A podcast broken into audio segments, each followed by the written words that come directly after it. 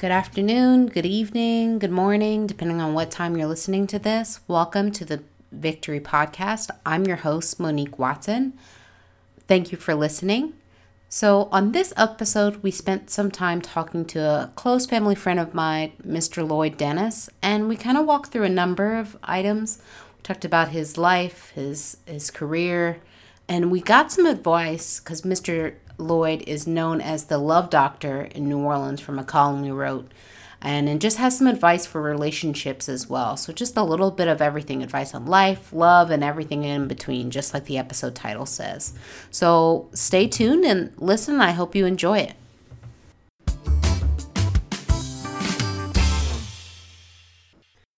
Okay, so thank you so much for joining me. This is the Victory Podcast, and I have the lovely pleasure and distinct honor to have a close family friend of mine, Mr. Lloyd Dennis, who has quite the history in the life and more than I was even aware of before prepping for this interview. Thank you, Mr. Lloyd. How you doing? I'm doing well. I'm doing well. You know, time passing, you know, aging a little bit, but uh, trying to age gracefully.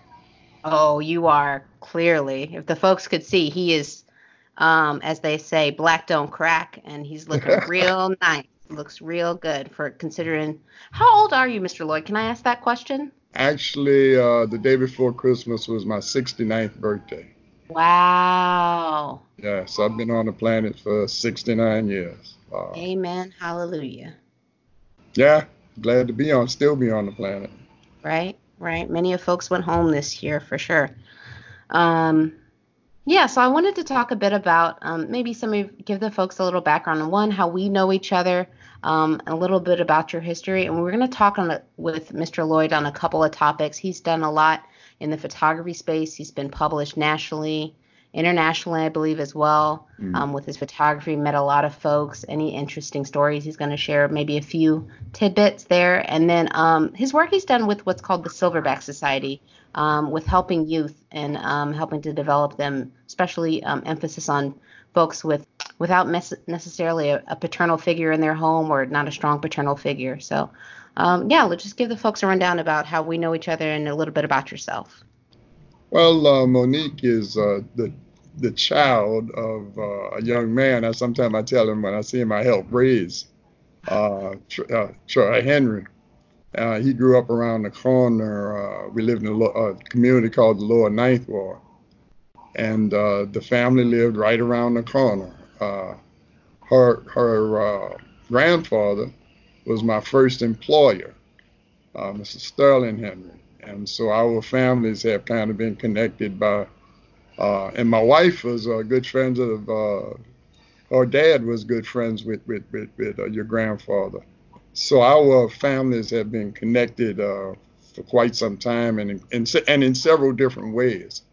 And so I kind of had the pleasure of watching uh, Monique become and part, part of that when they got back into town. And, and so it's just a pleasure to always see young people like the like the senior said, turned out well.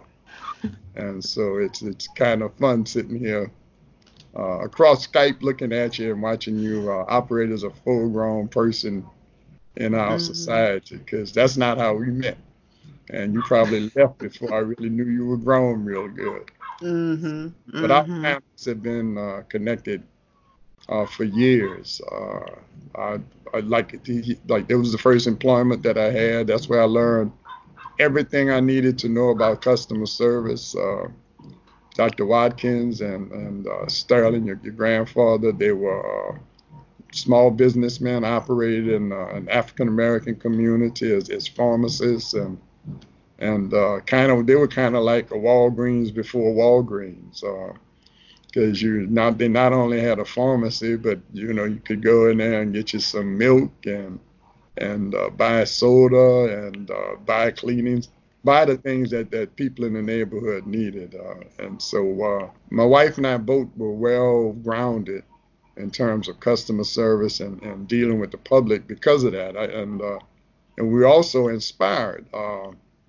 Your grandparents are the couple that I don't know if you know this, but you did a couple that we modeled our lives on. Mm, I did not know that. Well, if you if you noticed, uh, your grandfather's a loud, flashy woman, uh, and my wife is a kind of a loud, flashy woman, and mm-hmm. love them both. And uh, Sterling's a small businessman, and uh, that's how we lived our lives, um, doing business in community, and uh, those customer service lessons really, really paid off. And uh, I, I, guess my livelihood uh, benefited from the fact that we knew how to treat people mm-hmm. and knew how to run good business because we we were actually part of a small business operation in, a, in the lower ninth ward. Mm-hmm. That's how we that's how we are connected in the universe. Uh, the photography business really came out of uh, that inspiration to be independent, uh, that inspiration to to to make your own money in the community, in the community, from the community, and so uh, we we did that, and uh, we married young and uh, kind of kept things going. Still, we're still married, and uh, so yeah, life is good. The photography business was more or less. Uh, one of the things that, that happened in my life was is I was always the first black in terms of my corporate opportunities. went in the military. I trained in electronics, came out uh, very well qualified. But I found myself, this was in 1960, no, 1974. Mm-hmm. I found myself wherever I landed because I was a technically, because I was technically trained, I found myself being like the only, the only and first black that had ever done that at that particular place. Mm-hmm. Uh, it, was, it was, that was okay for a while, but uh, after a while you got weary of it. Mm-hmm. And, uh, I just working in corporate America, just just I had too many scars and bumps and bruises, and decided that I just didn't want to deal with that anymore. I didn't want to have to confront racism on a daily basis anymore, and so I set up shop, did photography as a photographer, serving um, almost exclusively for 20, 25 years the African American community, and then uh, other folk kind of discovered my skills and talents and, and uh, found a, found a way to, to put me to work in the general community in New Orleans. But we did well. We uh, we ended up be uh, we broke some barriers down. Uh, became one of the one of the first African American photographers to actually work in public relations and marketing in in the city of New Orleans. Um, you know, embraced by the by the by the bigger well, not bigger, it wasn't bigger, but the, the uh, wealthier communities. Uh, mm-hmm. Uh, so, you know, it's, uh, but, but I became a businessman because I needed to be independent. And I wanted to be like Mr. Sterling. yeah, for sure. Be the boss. And uh, yeah. so that's what I've done. I had the opportunity to teach while I did that.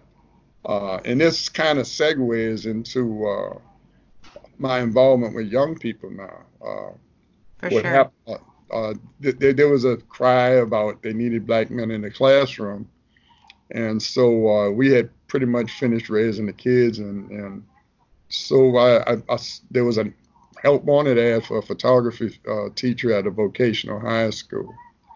And uh, I looked at my wife. She, she said, "Well, you know how you are." I had always been involved with young people in community.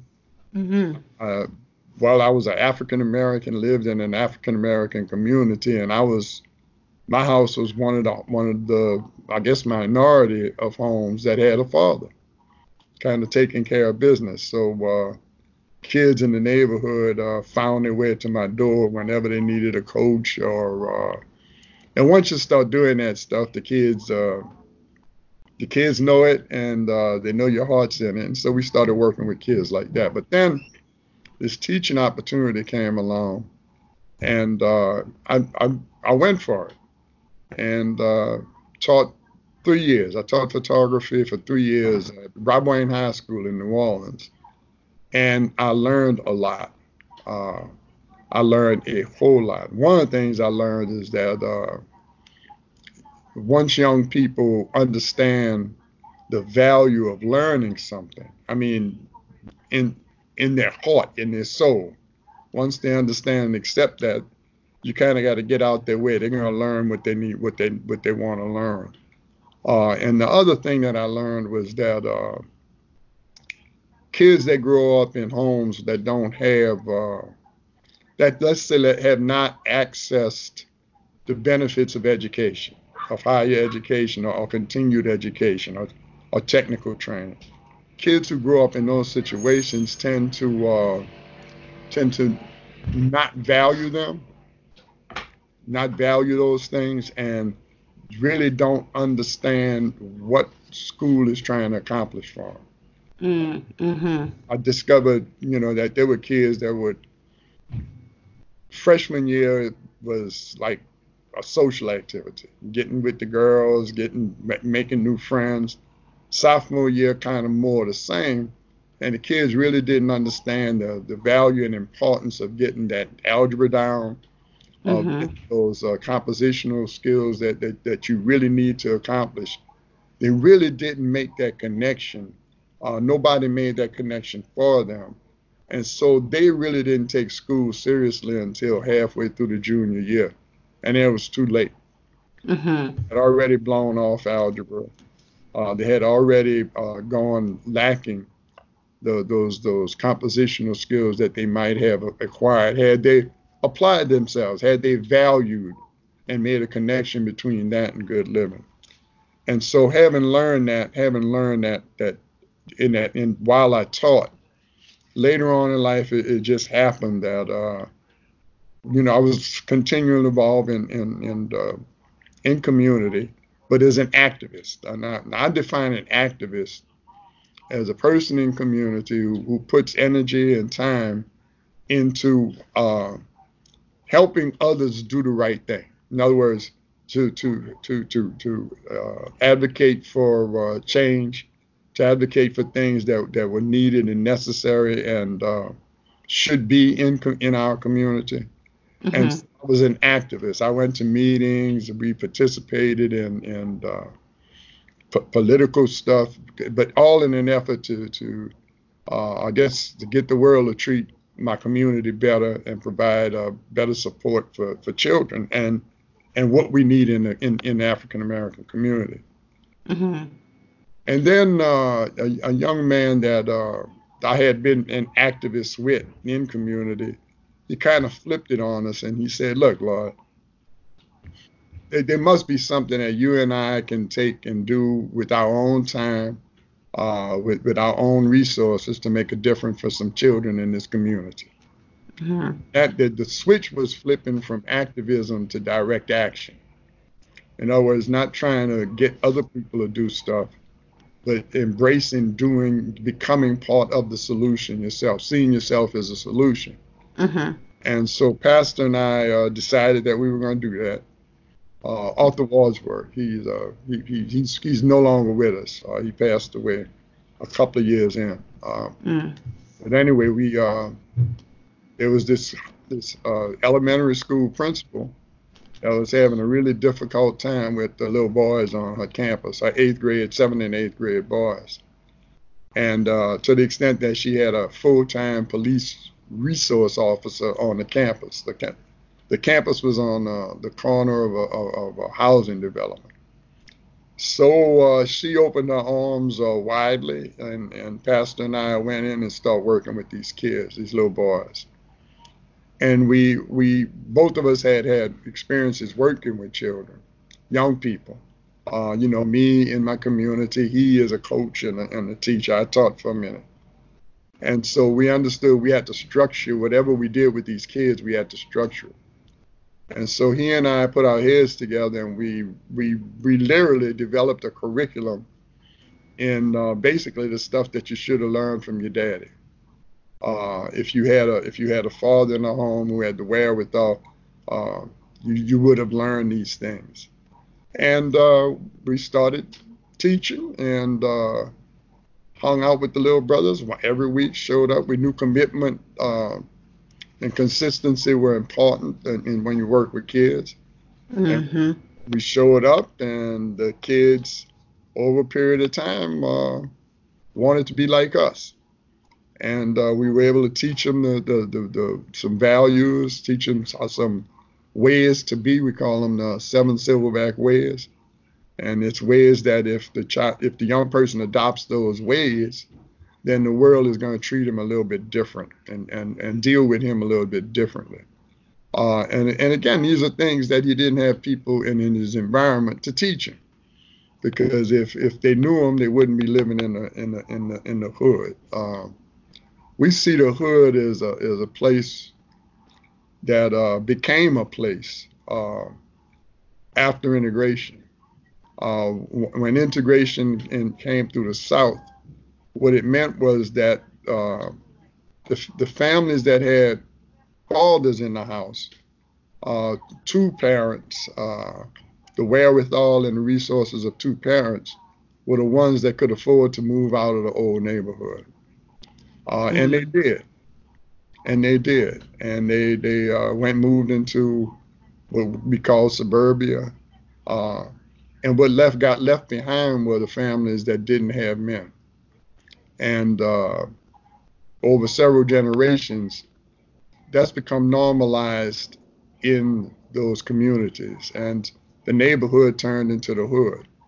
Uh, when I grew, when I was growing up in the neighborhood, there were poor kids in the neighborhood, but in the same block, you had the postal worker, you had you had your grandfather, pharmacist. Mm-hmm. Yep. Uh, you had all kinds of professionals, and so even the kids that didn't have fathers in the home were exposed to what fathers do. Yeah. You know, we, so so the whole thing changed once once integration happened. And so now what we what we found out is that the only way that these children are going to learn to become. They don't even these little boys don't even know they're supposed to become something. Mm. And, um, and, I always tell people, and, and I say it kind of half jokingly, is that, that you know we this this is a community where men get basically all the sex that they want, and you don't have to become anything. They mm. don't uh, they don't have to be productive, and it's considered normal. It's not that they're bad people. It's just just the way it is. So little boys don't even know they're supposed to become something unless somebody shows up, uh, spends time with them, uh, and teaches them what they need to know to survive in in in the, in the bigger world, uh, and prove that it's possible. Uh, and and so we tell our stories. You know, I, I, tell my stories about some of the trials and tribulations I went through as an African American in in uh, in the military in in my first few jobs. And it's like I said, that's one of the reasons I, I became independent is because I got tired fighting that fight every time I had a new job. Uh, and and it just after a while being the first black uh, got old. I guess I burned out. I guess mm. I burned out. I burned out of, of that and so I've been a photographer and then I ran into this new career. I didn't know I was going to be doing this. Uh, we started the Silverback Society in uh, 2007, and so now, uh, you know, we're we're over 10 years, 11, 12 years in, and uh, it's become huge. Now uh, we have 130 African American men who uh, this year will be working with 600 kids. Wow. At 17 elementary schools, and to date because we've grown, you know, slowly over the years. To date, we've accumulated, we, we, we can count 4,000 boys that have learned the ways of, uh, of real respect and responsible manhood. And uh, what's interesting is, is these, these boys, uh, New Orleans is one of the few large cities, I, I, I think, that that's having a decline in uh, violent crime. And uh, we believe that, that these 4,000 boys are part of a, a movement of young, young among young men in the city that kind of get it and who uh, who want to provide better lives for their children than was provided for them. Uh, so we're excited about that work. Uh, really excited about that work. I, have been told that I reinvent myself about every uh, seven to ten years. And uh, what's interesting is is that we uh, you hear some noise in the backgrounds because there's construction going on in, in our home mm. because we're uh, we're going into the uh, Airbnb business. Uh, oh, there you go. We, we had to, we bought a, a pretty spacious home, but now it's too big for two elders and a dog. And uh, so we're converting uh, the upstairs into two uh, B&B suites. We're going to call it the Dennis Guest House. There you go. And we're naming uh, one of the suites after my wife's mother, Barbara. Okay. And uh, the other one after my mother, Lorraine. And the reason we're doing that is that when we originally bought the house, uh, this is this is you know we we brought them both over here and showed them these rooms upstairs and let them know right then and there that, that we, when we purchased the house, we intended that this would be one day this would be here for you, uh, mm. for the two of them. And my mother still lives with us actually. Uh, mm. Bar- Barbara only spent a short time with us uh, before she passed away, but uh, mom's still my mom's still here, and so uh, yeah. So I guess we we're going into the the the uh, accommodations business now. There you go kind of looking forward to that because um, one of the things uh, in New Orleans, I have a nickname. Uh, they call me the Love Doctor. Tell the folks a little bit about one how you got that nickname and maybe a little bit that you've done with it in that space. Well, I, I uh, one of the things that my my, my uh, mother and my father were both great people, but they didn't have a really good marriage. Uh, and as a kid, I had I had decided that's why your grandparents became our model because they had a great marriage. Uh, mm-hmm. And and so basically, my, when when uh, my wife Ann and I uh, hooked up as as teenagers, and we looked around, we we uh, there would be times where we would have conversations, and and, and they would say, well, what would Sterling and Alvy do?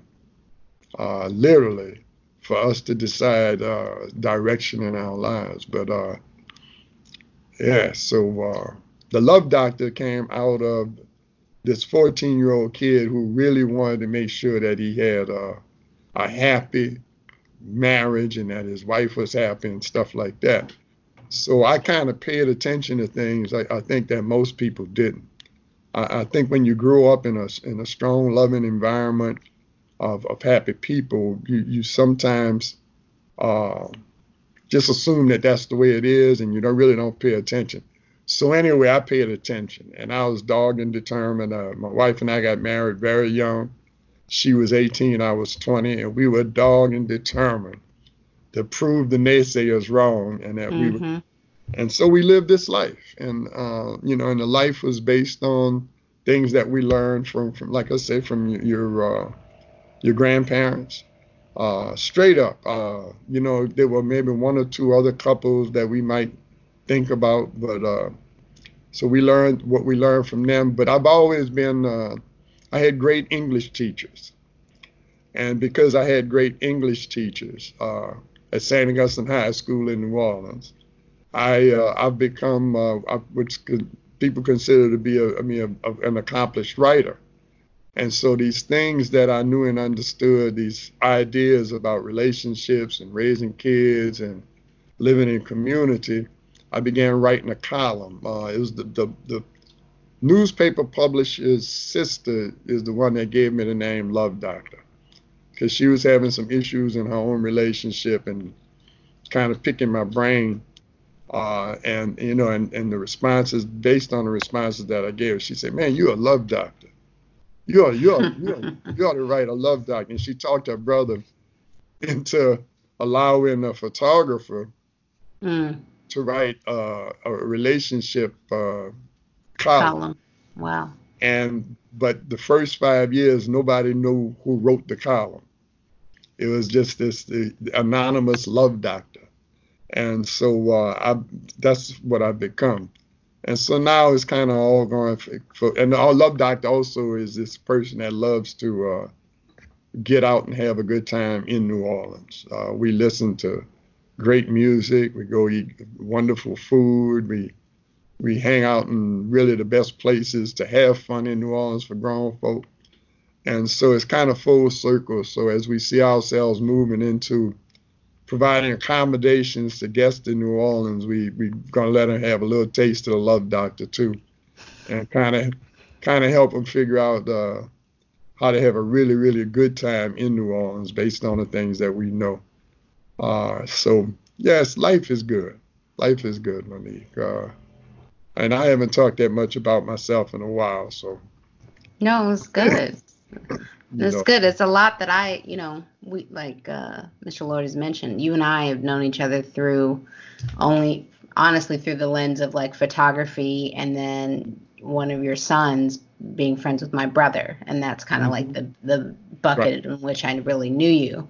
But then when I went and I was like, man, let me just look, and I saw your website, and I was like, let me look at this bio, and I was like, oh, such a long and robust history. You know, it what? happens. Go ahead. It happens. I know yeah. I didn't plan any of this. Uh, oh no. Yeah, I'm one of the most unplanned persons in, in the universe. Uh, I live by uh, plan. Planning can be very disappointing. So I, I live by. Uh, I live with principle. In other words, I live with principle, and I try to have purpose, and I keep moving. And uh, I really believe that that that if you do those things, you're going to end up where you're supposed to be, when you're supposed to be. And and uh, life's been good like that. Uh, and so it, it, don't stress out over what if. Just kind of keep yourself uh, prepared for new and different things. Because uh, you know some people think I'm nuts for renovating a property when I'm 69 years old, but then we go turn it into money to supplement our income. There you go. Uh, you know that we we turning this big lemon into a, a, lot of lemonade, and uh, it wasn't a lemon. It's a, I, I, we loved the house, but it was just too big for us now. Now, yeah. And we had a point in life where uh, it would serve us well if it produced uh, some revenue and some fun. Yeah, I think it'll be good. A lot of people in the city, and and even in the part of the city you live in, um, are doing the Airbnb thing because so many people want to come to. And I've said this on earlier episodes of the podcast. New Orleans is one of the most unique cultures in the world. I'm um, I, I, always claim the place where it's the the only ori- only authentic culture left in America. I agree. You know, because I tell folk all the time. I said, you know, you come from Mardi Gras, but we'd have Mardi Gras whether you came or not. Yeah. Uh, you know, we'd have second lines whether you came or not.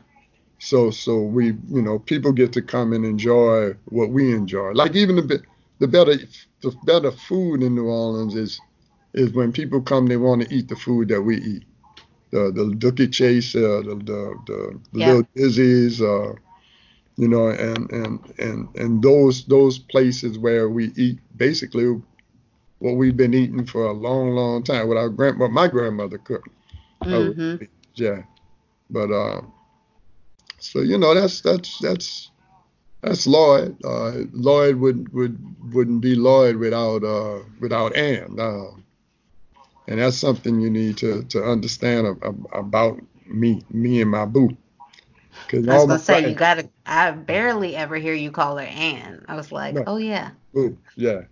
And everybody, it's funny is when we're out in the street, uh, people recognize me because I'm kind of active on Facebook and and uh, I'm active in community. Been active in community. I had a TV show for a while, for about eight years, uh, with another gentleman where we uh, called Between the Lines, where we really dug into the issues and spoke truth to power. Uh, and so, so lots of people know us, but everybody that knows me knows uh, my wife is Miss. They call her Miss Boo.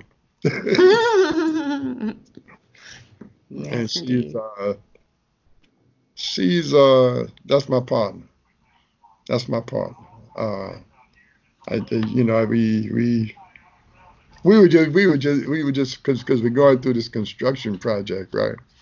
And we were just noting the other day that how how much more intense, I, I guess, how much we enjoy when we're involved in stuff like where we got each other's back and one of us is looking out and you know when we when we doing this stuff together yeah. uh, facing some challenges together uh, and and doing some creative stuff together that's one of the beauties of, of, of us working together as, as in the photography world is that we she was actually the, the more creative person.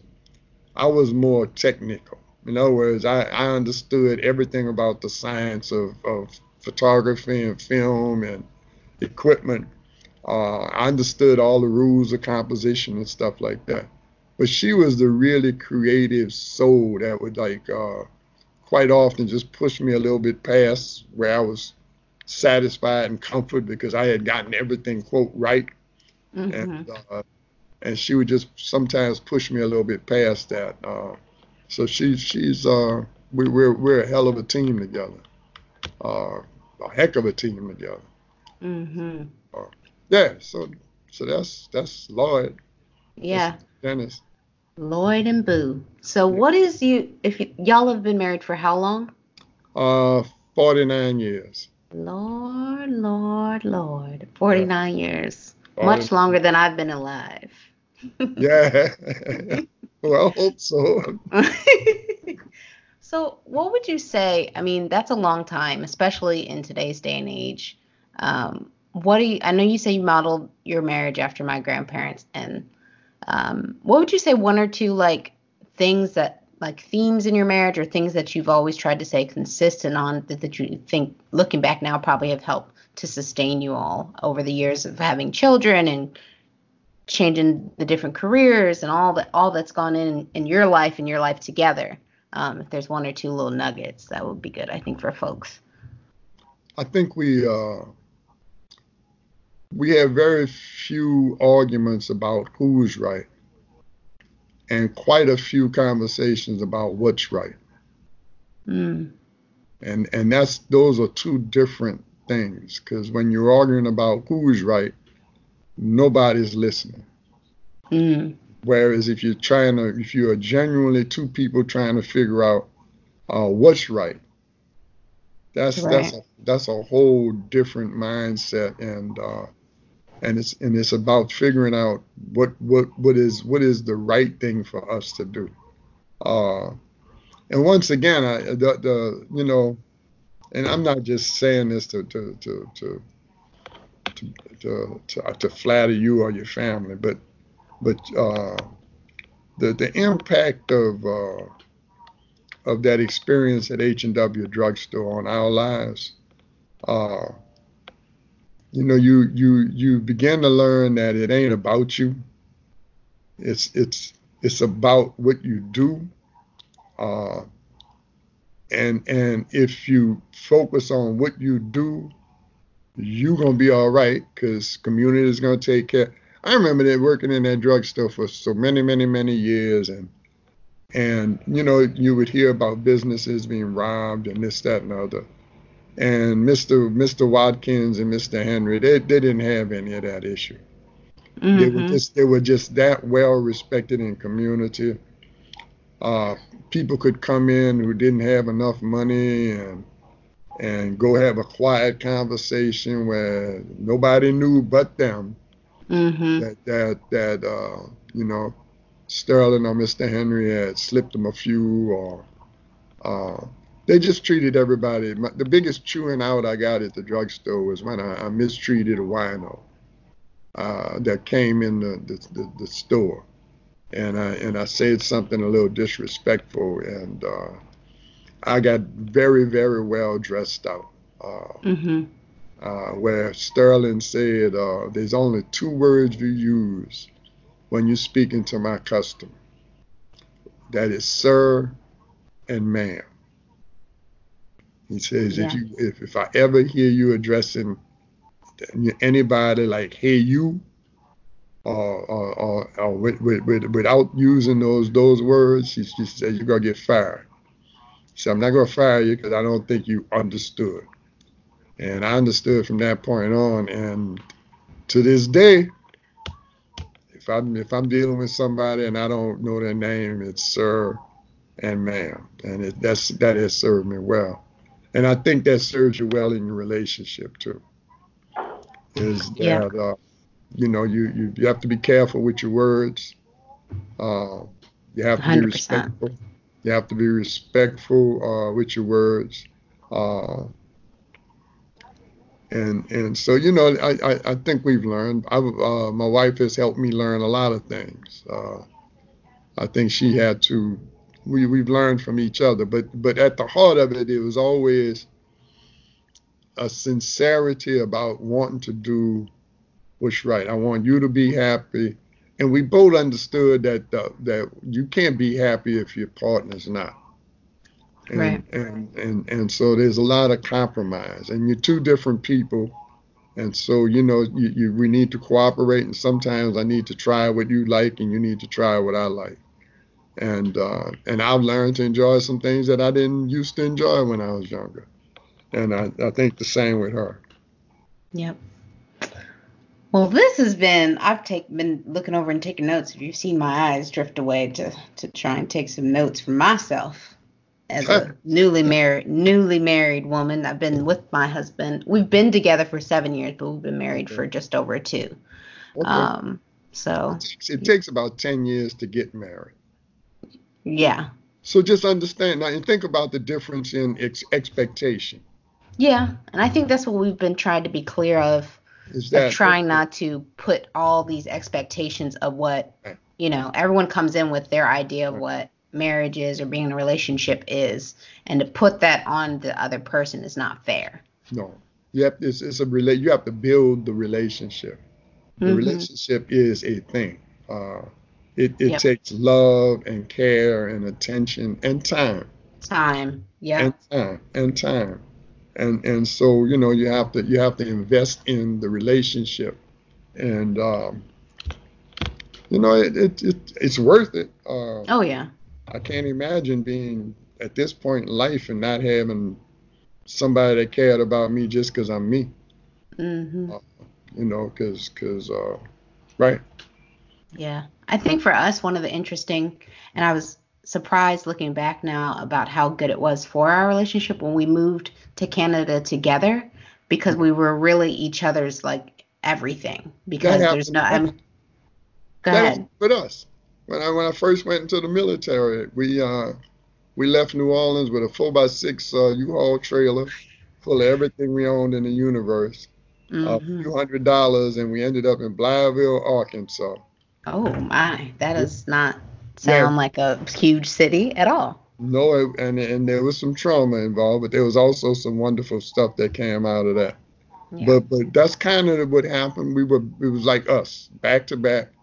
Me and you, me and you, we got it with me and you again, not against the world, but me and you have to, we have to face the world, and we Together, yeah. certainly need, be, need to be able to depend on one another. Yeah. We- That that that is that is the basic thing, and we have to be there for one another. Uh, I, you know, if you want, you know, if you want to have someone in your life, then you have to figure out what they need from you. Yeah. Versus what you need from them. Right. And and there's nothing wrong with communicating what you need from the other person, because uh, I I think too many people spend too much time trying to read minds, or being upset with somebody because they Because can't, they can't read your mind. you know, and they grew up in a different environment, a different house. Uh, one of the pieces I wrote is I say so, in your house, folded arms may mean something in terms of communication, whereas in my house, all it meant was you need to turn the heat up. you know but but if i did if i if i if i was to do that in your presence you would read a whole lot of things into me having my arms folded whereas whereas in in in, in my house it didn't mean anything yeah. so you know uh the the, the signals uh, a lot of communication is already uh kind of programmed and we'll we'll think we're expressing ourselves when the other person they- they're not they're not getting it at all i don't know what that look is Okay, that's the look your mom used to give your dad, and everybody in your house understands what that look means. But I ain't been in your house. Right. To me, it doesn't mean anything. So we, you know, and then once you figure that kind of stuff out, it's like, okay, okay, we two good people. Yep. Know, I care about you, you care about me, so, you know, what what what, what, we doing tomorrow? You know, uh, you know, right, right. It, it really ain't rocket science, No. uh, but you got to get out of yourself. Yeah. I think that's that's the key for sure that we've learned. And um it's interesting with my husband and I because we both um both of our parents are now divorced, right? So like there's bits you can learn even out of that, I think, especially my parents haven't been married for a long time. They were married for 25 years. And I think the best lesson, and we talked about this the other day when, excuse me, we were walking around, and the best lesson I think we learned um, is one thing is out of any relationship you observe and see, there's things you want to take from that, like that right. you learn, and like I'd like to put that port in my life, and there's things you want to leave, like I do not want to do that. Right. And so I think we both have learned a lot of the the the things to take and the things to leave. So I think the things to take is to work together, and I think I've seen that with my parents and them, you know, being supportive of each other when the times were good and things like that. And I think what I want to work and and do better at was communicating and developing and continuing to keep our relationship, myself and my husband's relationship strong. Because I mm-hmm. don't think I think, and this happens with a lot of um, couples, especially when you have kids, is that you get caught into like the logistics of children. You write yeah. drop off, pick up, diaper change, food, all these things. That if you don't continue to develop the couple relationship, once the kids are grown, it's kind of like you're looking across the couch, like, who's that? Who are right. you? Right, right. Yeah, I, I, you got to fan the flames. Mm-hmm. You know, you have to fan the flames. You have to do things intentionally uh, to to keep the keep the relationship good. Uh, yeah. With us, we've always we've always uh, found ways to get away from the kids in terms of travel or babysitters. Uh, you know, in the summertime, the grandparents got the kids for a week. Uh, you know, because kids kids will will kids will destroy the very relationship that that's supposed to, uh, you know, make their lives safe and secure. Mm-hmm. Uh, if you let them, if you let them. Uh, you know, and the other thing is, is that you know you raise, you know, you you guys were well raised. Uh, you were well raised. You were raised in a way where it ain't about you. You had responsibilities. Uh, your your your prosperity um, didn't come across as uh, what's the what's the word I'm looking for? Uh, entitlement. Oh uh, no, yeah. You know, Actually, quite the op- my parents worked right. really hard to do the opposite. Right. Of uh, like, look, you don't need to tell people what we got and this, this, and right. that. Look, it's just right. we do our little bit here and there. That's always been. That's one of the takes with me is that my father has done a lot of stuff in the community, but doesn't like to do it like in front of ten thousand people. Right. And well, just does it and gets it done his father was like that too. Sterling mm-hmm. like that. Uh, very. It's funny on one hand, very out front and kind of uh, in your face guy, uh, but then on the other hand, really humble. Yeah. Uh, but the one thing I learned from from Sterling is uh, happy wife, happy life. Happy life. These are facts. Yeah. You know my grandma. She yeah. got her way. She do even right. today. She got her little schedule. Right. She does what she does, right. and it's consistent.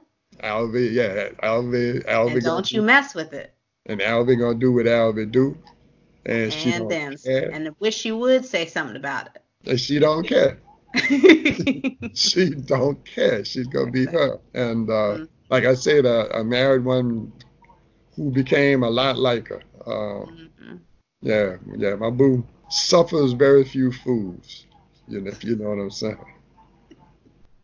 But uh, yeah, so this has been a treat. Yeah, this has been good. Um, so so just to wrap up, so what are some good ways if people are interested in the Silverback Society or supporting that or um, things of that nature? How can they do that or find you online, any of that space? We, we have a robust uh, website, silverbacksociety.com. Silverbacksociety.com.